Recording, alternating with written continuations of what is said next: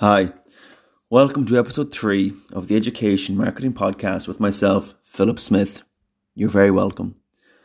In this episode, I'll be talking a lot about sales, follow ups, and nurturing leads and applications coming into your education institution.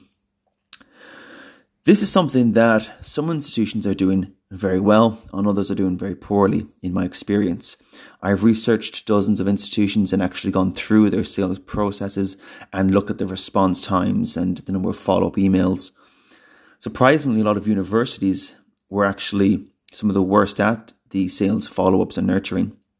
I uh, did a lead form for several universities and large education institutions, and the results were that I would get one, maybe two emails in reply, and then that those emails would then uh, would then go away. There would be no follow up uh, after that. They would essentially just follow up once or twice by email after I've made a lead or a inquiry into the course, and that would be the only follow ups that I would get. So there's a lack of nurturing to a certain extent with leads that education institutions are getting. A lot of education providers struggle with their conversion rates and they talk about poor lead quality. It's a very common uh, complaint and concern in the education space. Part of the, the issue with this that I have found is that the leads actually might be might actually be of good quality, but it's the actual nurturing of those leads that is actually lacking. There isn't sufficient follow ups. The response times are too slow, if there's any response at all. The leads aren't nurtured in a sufficient manner to promote or convert them into an applicant or a sale. Education providers, particularly uh, colleges and universities, are selling very expensive courses. These are high ticket items. High ticket items, such as courses, need to be uh, nurtured the leads for those items, for those courses, need to be nurtured more so than if you're, say, an e learning provider is selling a low cost course. It is more difficult to get conversions for a course that is more expensive, the same way it is for a product or service. So, to get conversions for these high ticket items, for these courses, it is crucial and critical to nurture your leads. So, what does that look like? Well, really, there needs to be sufficient responses to the leads coming into your college or your university. There, there needs to be, I would say, at least seven or 10 emails following up with a new lead coming in. This can be spread out over several weeks or months depending on when the courses are starting and the proximity of the, the course start, uh, start dates, but there needs to be sufficient follow ups. That's one point. You can't just follow back and follow up with someone once or twice. It's not sufficient enough. It's also important that you have a good response time for these new leads. The best response time really you could have would be five, 10 minutes, a really short response time. And that, that might not always be easy to achieve or feasible, particularly if you get inquiries for your courses in the evenings or weekends. But there are ways to get a good response time to your leads by having sales staff members in rotas and schedules by having sales agents available, say, for a live chat, by focusing on certain sales channels such as email, by having uh, a very kind of, um, what would you say, efficient sales process in that you're focusing on responses, you're focusing on just having a good response time and having a, a staged or tiered sales process where you're bringing people through uh, a pipeline or a, sales process and just focus on having a good response time and focusing on the, the, the duration or the wait times at each of those sales tiers. It is critical to have a quick response time for leads. The, the longer it takes you to reply, the less likely the lead is to enroll. And that, that goes for the education sector, but it goes for every sector really. The longer you leave some you, you leave someone in the lurch, waiting for a response, waiting to hear back, they're spending that time shopping around with other competitors things are coming up in their life. They're questioning their decision to to want to enroll in this course, or you know, as mentioned, they're looking for alternatives.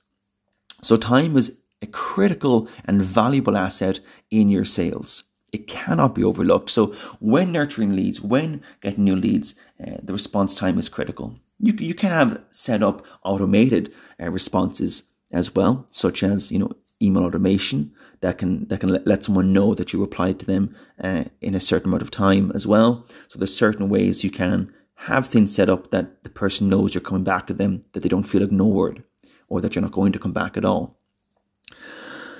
But in addition to that, having a strong message and a good communication in your sales is equally important.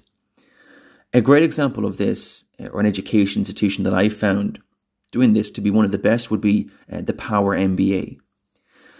They have a very sophisticated sales process and system put in place, um, which includes some of the best practices that I found for effective lead nurturing and, and getting more conversions from your leads.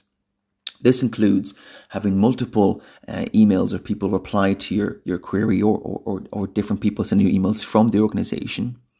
Having people that are responsible within the organization, say the chairman or the owner, or people that are in a role of authority, we'll say, rather than just someone that uh, is just in the sales department. But also sending not just sufficient numbers of follow ups, but really nurturing their leads by sending emails in relation to other things outside of just do you want to buy the course now? A lot of the, the content that education providers are sending out in their email replies for their leads is very basic. It's very misaligned from actually helping the lead to learn more about your institution and see the value of your courses. So, quite often, a lead will, um, or an individual will fill in a form on your site to learn more, download a brochure, something like that. They want to, to learn more uh, from your institution about a specific course. Quite often, the education provider will send a long email back, a very long email, um, that might not actually be from an individual, which again is a really point to avoid. You don't want to have uh, emails that are coming out from a non-personalized email or, or, or person, you know, from coming from an info at or contact at any email that you send, either outreach or replying to leads, outbound or inbound, should be from an individual within your organization. It should have a, a picture and name. It should be personalized. Um, there's nothing worse in sales than speaking to really a faceless person or just a generic um, email. It doesn't give good credibility and it doesn't build rapport with the person looking to find more information. But the content of the emails and the the sales that have been done by Power MBA um, is excellent. So within that, they're not just sending an email saying, "Do you want to enroll now?" Um, I've received emails from them about their courses, um, offering to do um, games, engaging games as a way to earn a gift or to find out more, or telling me more about the institution or some of their highlights or some of their unique services and, and aspects of the institution. Um, that is really of value. A lot of education providers are sending emails to more or less just say, thank you for your query. Here's the link to enroll. The course is X, uh, you know, duration. It's X price. Enjoy the course. We look forward to seeing you in here in the, you know, in the college university. That can be an email you send as part of a, of a sequence of emails. But that email alone, and certainly that email doesn't really answer a lot of questions from the individual. It, it doesn't really invite the person to want to really try to learn more. The call to action is just apply now, enroll now. And in another episode, I'll talk more about the actual forms on your website and the actual the actual sales process and the use of application forms versus lead forms. But in this episode, I really just want to focus again on the actual aspect of lead nurturing and the actual quality of the content or the communication that we use. So, in the communication that you use in your emails and your replies, you want to do more than just focus on the individual applying for the course or giving them a link to apply. You want to invite them to speak with a member of the team, speak with a course advisor is a great call to action because it allows the person to further learn more about the program without actually having to apply yet. They can speak to an individual on a call. They can feel valued. They can have their questions answered. They can learn more and get a lot closer to actually wanting to apply and purchase the course. That is a great way to nurture your leads is by using multiple points of communication. So, not just email, but also perhaps WhatsApp, Messenger, phone calls. Try to, you know, text message is really effective. Try to use more methods to reach the individual. Try to get a response from the individual. Don't just leave them, you know, email them once and if they don't reply, never email them again. People are busy, you know, particularly if you're sending someone a, an email as well. I myself get at this stage dozens or hundreds of emails in any given day. So for me to pick up and reply to every email is unlikely.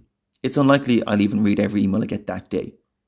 So it's important that that we give people an opportunity to reply. We give them an opportunity to, to learn more about the course and we try to reach them and, and get a valid response from them in terms of when are they looking to enroll in the course? Why do they want to enroll in the course? How can we help them? What questions can we answer? Really try to engage the, the person looking to learn more about the course into a conversation and, and help them to learn why they want to enroll and why they should choose your course from your education institution. So, those are some points there in relation to improving the sales process and the sales experience for new prospects. Quite often, what I find with a lot of education institutions is that they focus on the value and the experience that students get, but they don't give future students a good experience prior to enrolling or making a payment. All of your students go through your sales process. They all fill in the application form, or they make the call, or they make the payment. They all go through that sales process. So it's extremely important to give your students a good sales experience or admissions experience when they come to your education institution, and you will get more conversions and a better performing sales process by personalizing it, by giving more attention to your leads coming in, by nurturing them, by giving them good content and communication. It is critical if you do want to nurture the leads into, into an application form or into a sale that this level of attention is given to each lead. You can't just email lead once or twice and then say they're bad quality leads. Now, of course, lead quality is another issue, and I'll speak on that in another another episode. But it is crucial to give this level of attention to the leads that you do get, because even a good quality lead will not convert if they're not given a sufficient number of responses, if they're not given the opportunity to learn more, if they're not helped to understand the value of the course that your education institution is offering. There are some education providers doing this very well, such as the Power MBA that I've mentioned, and others that I won't mention that are not doing it as well. But with those best practice tips and suggestions, it is possible for you to be able to provide a really good sales and admissions experience. There's a few points there as well I mentioned I want to highlight a bit further in detail. One, for example, is emailing back a lead from multiple emails or from multiple members of staff. That's a very great an efficient way to get a response because if you send an, an email out from one staff member to new leads, that email might go to spam. The email might get ignored, it might not be seen. If you can't send an email from several staff members, there's a better chance that it doesn't go to spam from all those emails that are sent from all those different staff members. There's a better chance it gets to their inbox. There's a better chance they see it and reply. Part of this is not just getting yeses and people enrolled in the course or filling in, in the application form. We actually do want to get no's. We actually do want to get feedback from our sales process. That is sorely lacking from as a goal from a lot of the sales processes in the education sector where of course we're looking for applications, of course we're looking for sales, but we actually want no's. And I'll tell you why. Because if you're getting no's, you're getting responses. You can understand the your actual rates of conversion better for people that do don't want to enroll in the course rather than just you know being ghosted. And you can also understand from feedback why they are saying no. It is as critical to understand why people are not enrolling in your course as it is why they did enroll in your course. Because if you can reduce the no factors and the objections from your future potential students you will get more conversions. So there's a lot to be learned from your sales process as well and your admissions that can actually improve and optimize your sales performance and help you to get better quality leads. If pricing, for example, was a big issue or the delivery of the course, you can focus on people looking for the certain price your course is, looking for the certain delivery type that you deliver, looking for the certain location or qualification, whatever the objection or issue is, with new leads, you can cater to that for future leads and improve the quality of the leads that you're looking for. Quite often, when you're getting bad quality leads, there's only really two uh, ways that that's being caused. It's either a lack of understanding of your avatar of, of who they are and what they're looking for, and then also it's a lack of targeting in your actual your ads or your sales in terms of that person that you're not actually getting right. So either there's a lack of understanding of who the lead should be, or the, your ideal student, or there's not a lack of um, fulfillment of that, of executing that in your marketing, your sales as well. So that's this episode of the Education Marketing Podcast. Um, I hope you find it beneficial. Lots of good in, information in there, and I look forward to seeing you or talking to you on next week's episode. Thank you.